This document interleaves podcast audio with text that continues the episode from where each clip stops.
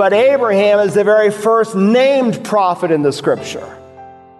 And Abraham, in every detail, both by picture and by the things he says, prophesies the delivering up of God's only Son. Hello, and welcome to Search the Scriptures, the Bible teaching ministry of Dr. Carl Broggi, Senior Pastor at Community Bible Church in Beaufort, South Carolina. We're looking at the eternal security of the believer how once an individual is truly saved, they can never lose that salvation. Our passage is Romans 8, verses 31 through 33, in part one of a message entitled More Than Conquerors. As we pick up, Pastor Broggi explains the subtle but important difference between God's making believers righteous and God's declaring believers righteous. To go to heaven, you must be as righteous and as holy as God. And so God not only forgives us, He declares us righteous. He imputes the righteousness of Jesus Christ to our account. Those whom He called, He justified. Those whom He justified, He glorified. And most of you, I hope, have the last two letters of that final word in those five links circled. In God's mind, it is already done. God has already glorified me. Just like God says, I'm already seated with Christ in the heavenly places.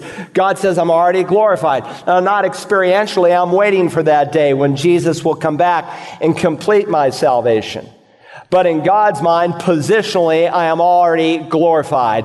And so, what I wanted us to see is between those whom God foreknew and those whom God glorified, uh, a past tense all the way through, there is absolutely no leakage whatsoever. And so, God wants us to understand just how secure we are in Jesus Christ and all of the benefits that come with this package deal we call salvation.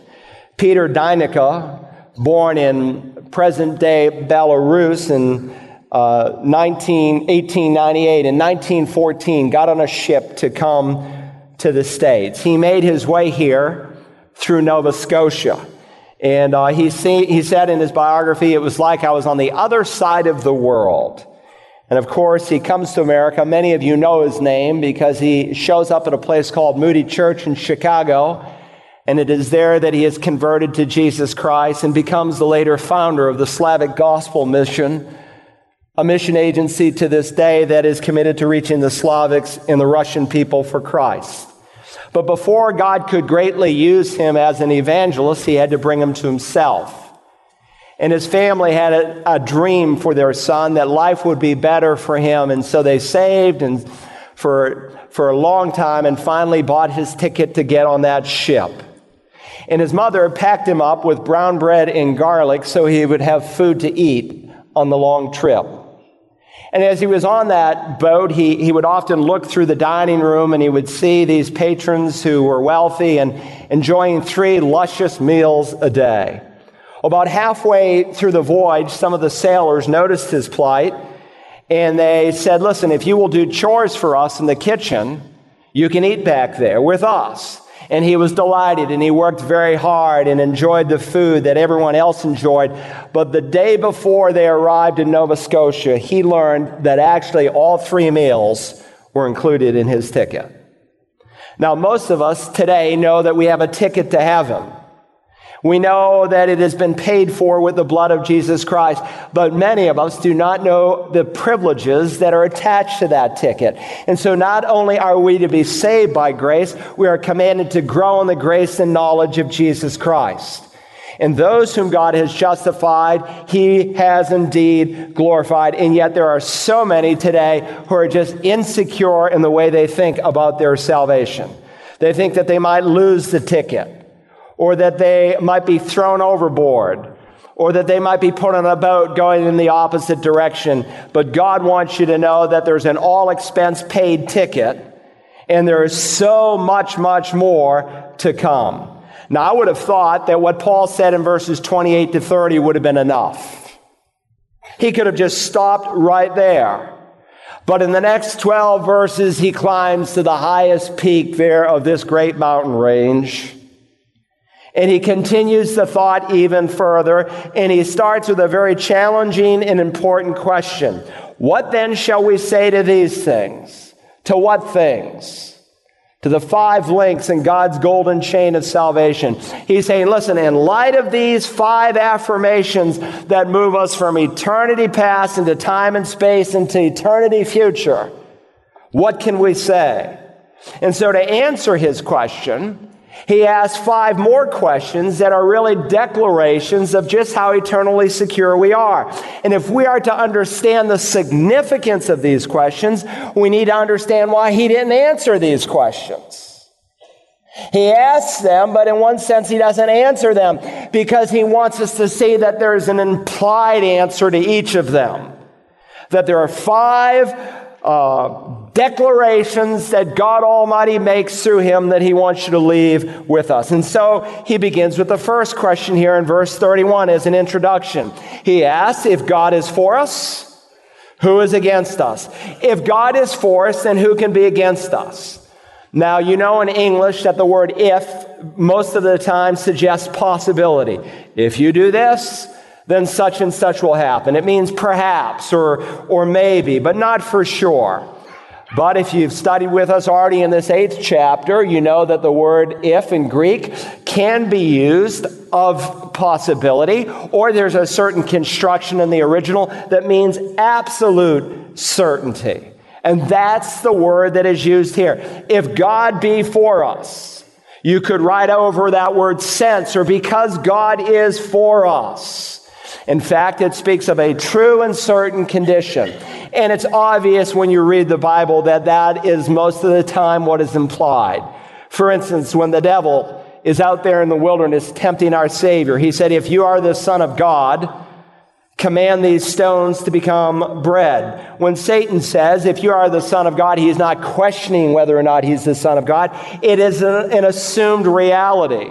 And that's clear by the nature of the temptation. The devil would never tempt you to take some stones and turn them to bread because you couldn't do that. And so he assumes that he is the Son of God.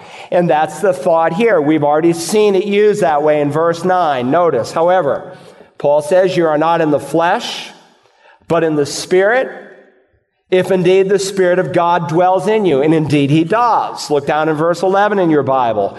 But if the Spirit of him who raised Jesus from the dead dwells in you, and he does, because that is true, he who raised Christ Jesus from the dead will also give life to your mortal bodies. You say, well, why don't we just translate it sense? Why didn't God just say sense and use an entirely different word? Because there is a word like that in the New Testament because God wanted to emphasize the truth. The way they pounded the pulpit, the way they highlighted or underlined something in, in red was to use a particular construction. And God knew for all time that preachers would have to explain it. And in our explaining it, it would settle into your mind as to what God is saying. God is for us. I thought about that this week. God is for Carl Broggi. He's not against me. Make it personal if you've received Christ as your Savior. Do you remember when you were children and there would be two team captains and they had to pick a team from a group of children? And of course, you would always hope that you would be picked sooner rather than later. The worst thing was to be the last one to be picked. And most of the time, unless the guy was just compassionate, he would pick those who were the best. He wanted them on his team and you became his. He was for you. Well, listen, when God picked you, when God chose you, when God called you, he didn't see anything in you that moved him to do that. All he saw was our filth and our rebellion and our dirtiness and our depravity and our, ungodliness. But nonetheless, God chose us. And I will never forget that. And I will never get over that the grace of Almighty God. And since those whom he foreknew, he predestined, called, justified, and glorified, because we're that secure, Paul can say, God is for us. Because of the fact that God is with us and for us, there can be absolutely no one who can oppose us or hurt us or be against us. That's the thought. A possible adversary would have to be stronger than God and there is no possible adversary. And so God makes it very, very clear. Jesus underscored this truth in John 10. He said, My sheep hear my voice, and I know them, and they follow me, and I give because again, we do not earn it. I give eternal life to them, and they shall never perish. Those two words, never perish. Apolumai. It means never be lost. My Father who has given them to me is greater than all, not in terms of he is more God than Jesus is, as a Jehovah's Witness tried to explain to me this week. He is greater than all in terms of the role that he plays in the Godhead, but they are equal, as the next verse will say, I and the Father are one, equal in nature. My Father who is given to me is greater than all, and no one is able to snatch them out of my Father's hand. In other words, whoever is capable of taking away your salvation would have to be stronger than God, and there is no such person. And so Paul is shouting, Is anyone stronger than God Almighty? No, God is for us. Who shall oppose us? Absolutely no one. No one can oppose us. Coming against God would be like coming against a, an aircraft carrier with a slingshot. It's a total impossibility. And so that's the first declaration that he wants to burn into your soul this morning. There is no effective opposition against the child of God. That brings us to his second declaration. There's no potential deprivation against the child of God. Now, some of you may be thinking, well, this all sounds nice, Pastor Carl, but you don't really understand my circumstances. My wife left me this week. My husband left me this week. Or we are in total financial disarray, we are in deep, deep trouble, or we are facing as a family serious health problems, or someone recently ripped me off, or I lost my job because my, bob, my boss didn't like my Christianity, or I have people now who ignore me, who no longer call me up, who want to be with me because I'm a Christian and they don't like my lifestyle. It doesn't seem to me that God is for me. What are you speaking about? Well, Paul had you in mind when he wrote this. Look at verse 32. He who did not spare his own son, but delivered him over for us all, how will he not also with him freely give us all things? How do we know that God is for us? What is the proof that he is for us? And of course, the answer is his son. How can I possibly know that God will stick with me, that He will see me through experientially all the way to glorification? Paul's answer would be look at the cross. He who did not spare his own son, but delivered him up for us all, how will he not also with him freely give us all things? Of course he will. He will definitely do it. This is what we call an a fortiori argument, or the English pronounce it a fortiori.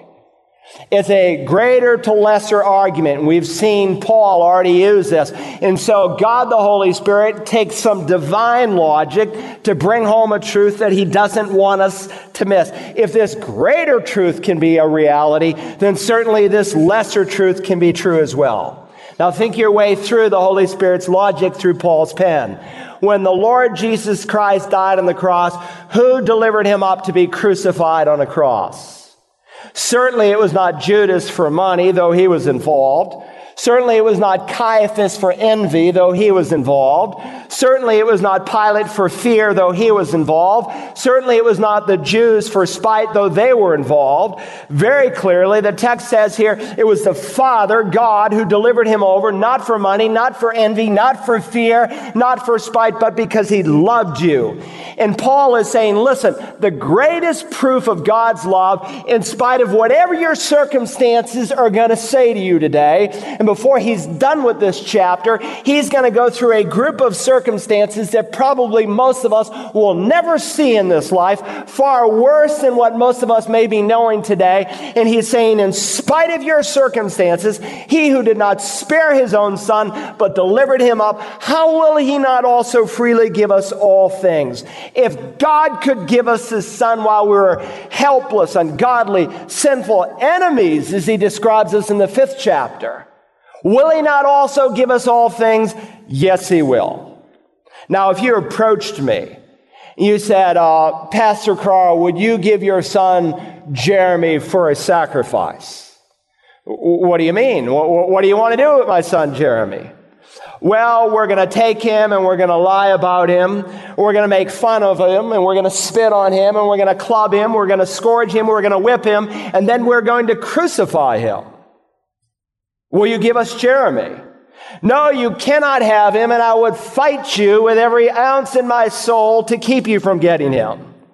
But suppose, for the sake of illustration, you were able to prevail on me, and I decided to give you my firstborn. Instead, you take him and you crucify him and you do all the things that you said you were going to do. And then you come and say, well, Pastor Carl, while we're at it, do you think we could have his baseball card collection in that car that he drives? Take it. Just, just have it. That's what Paul is saying. If God could do the greater thing, then certainly God could do the lesser thing. And if there was ever a time when God could have backed out of a promise, it would have been backing out of what he did there at Golgotha. But God did not back out. God is immutable. God does not change. God keeps all of his promises. God cannot lie. And so in the immediate context, he's saying those whom God foreknew, he glorified, period. And you can know it because of what God did through the cross. Now there's a play on words here that every first century reader would have immediately picked up. And beginning here in verse 32, Paul uses a phrase verbatim of the record of Abraham offering Isaac. When Paul writes here, he who did not spare his own son, or uh, he, um, he's speaking exactly, when in our English Bible here, it says, he who did not withheld your son. But literally, he who did not spare his own son, that is exactly what the Old Testament says. He uses the exact same words. Now follow this. In the first century, the early church, for the most part, they read the Old Testament for a long time. The New Testament was being written. Some say the canon of Scripture was completed by 70 AD before the destruction of uh, Jerusalem. Some conservative scholars say at the latest by about 90 AD, John completes the revelation. In either case, there are three or four decades in there where the Bible was being written. And so Paul, when he went into a town, he, he, he didn't, you know, look at various gospels and things like that. He argued from the Old Testament scriptures that Jesus was Messiah. Well, what John 3:16 is to the modern church, Genesis 22 was to the ancient church. It was one of the best loved and most beloved texts of scripture. Let me read to you what God said there in Genesis chapter 22. If you remember the tests, the various tests that Abraham went through. And Abraham, of course, was a great man of faith. God calls him the father of the faithful. He calls him the father of all who believe. And of course, God takes us through all those various tests of faith that Abraham experiences from an initial act of faith in Genesis 12 to the ultimate act of faith in Genesis 22. He takes us from that initial act where he's tried and tested to the ultimate act. And so if you remember in the initial act, he, he picks up and he leaves Ur of Chaldee to a place that God will show him and he ends up in a place that today we call Israel. He walked over 1,100 miles from Ur of Chaldee, not knowing where he was going. And then there was another test of faith when he had to contend with uh, the range men of, of, Lot, the cowboys of Lot, and there were those well watered, beautiful valley, and, and he let Lot have it in faith. And then, if you remember, when he fought Sodom and Gomorrah and those kings to rescue his disobedient nephew, he gave the spoils of the war to one of the kings, lest any man say that they had made him rich, and he wanted to affirm that God alone had made him rich. In faith, if you remember, he let Hagar take his son whom he loved so much, who he prayed about so often, as the text indicates how he let him take Ishmael away, believing that God would have to take care of both Hagar and Ishmael. But then the supreme test came when there on Mount Moriah, God asked him to give the son of promise, Isaac. let me read you that verse from Genesis 22. Do not stretch out your hand against the lad and do nothing to him, for I know that you fear God since you have not withheld now, what translation of the Bible did the first early church read? They read the Jewish people, and of course the Greek people, when they read the Old Testament, they read it in Greek. Most Jews in Jesus' day did not speak Hebrew or Aramaic. Most Jews spoke Greek. That's why when you're in the New Testament and you see an Old Testament quotation, and you go back and you read it in your Hebrew Old Testament, you say, well, that, that reads almost identically, but not quite. It's just a little bit different. Why? Because he's quoting out of the Greek Old Testament instead of the Hebrew Old Testament. And almost every, with a few exceptions, almost every quotation in the New Testament is not from the Hebrew Old Testament, from, from the Greek Old Testament. And so what I'm wanting you to see is that Paul verbatim took a well-known, most beloved story where it says, since you have not withheld your son, in the Greek Bible it says you have not spared your son, the exact same verbiage that's used in Romans 8:32. And the early Roman readers would never have missed that. God had commanded Abraham to take his only son and to sacrifice him. And of course, God said to him there in Genesis 22 8, when Isaac says, Where is the lamb? He said, God will provide for himself the lamb. And of course, if you were with us in Romans 4 when Paul referred to this text of Scripture, we were reminded that Isaac, according to the book of Hebrews, chapter 11, is a type. He is a picture. He is an illustration of Messiah. And so there's Isaac going up Mount Moriah with the wood on his back. Not accidental, a picture of Jesus who would go up to Golgotha with a cross on his back. And we noted that he was not seven or eight years old as pictured in so many of the popular children's Bibles, but he had to be somewhere between 18 to 20 years of age, and Abraham was around 120 based on the chronology of Genesis. Isaac was not some little boy who was helpless and overpowered. He was a strapping, strong young man who could have easily tossed off Abraham, his elderly dad. But like Christ, he said, No one will take my life. I will give it. And in Genesis 22, he allowed himself to willingly be placed on that altar.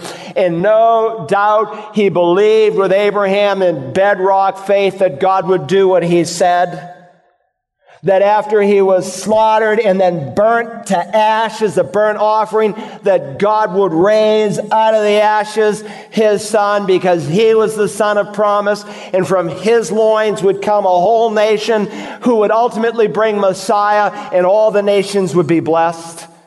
And of course, you know the text, God stops him and Abraham names the place Jehovah Jireh, meaning the Lord will provide. 2214. Call the name of that place, the Lord will provide. As it is said to this day, in the mount of the Lord, it will be provided. And Abraham in 22 8, and as it's recounted here in this verse, uses a future tense to describe what God is going to do. Because if you remember that day, a lamb was not provided a ram was provided. But Abraham effectively prophesies of the coming Lamb of God who would take away the sin of the world. And we studied when we were in Romans for that ridge called Mount Moriah.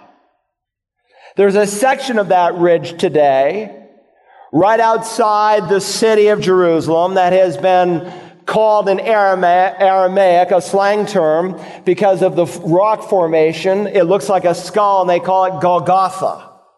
Now, we often refer to the place as Calvary. No, when you go to other parts of the world, you mention Calvary, most people don't know what you're talking about. That is something larger than the American church and the English church. It comes from a Latin term, calvarius, for skull. But the place is called Golgotha. And it's there on Golgotha, right outside this place called Mount Moriah, that the Lord Jesus dies and bleeds. In fact, I will not be at all surprised when we get to heaven and God recounts all that Messiah did, that we will discover that the exact same very spot that Abraham offered Isaac was the place that Jesus was crucified. But when I read Romans 8:32, it says God did not spare his own son, but delivered him up for us all is the exact same wording that every first century Christian would have read from the book of Genesis, and they knew exactly what he was saying. Now we know from scripture that Abel was the first prophet. We know that because Jesus tells us that. You don't know that from the Old Testament, and that's very significant. That's another sermon. But Abraham is the very first named prophet in the scripture. And Abraham, in every detail, both by picture and by the things he says, prophesies the delivering up of God's only son. And so when he says, if he didn't spare his own son, in that he's going to give us all things, what all kinds of things are he, is he speaking about? Well, Peter uses the same term in 2 Peter 1 3.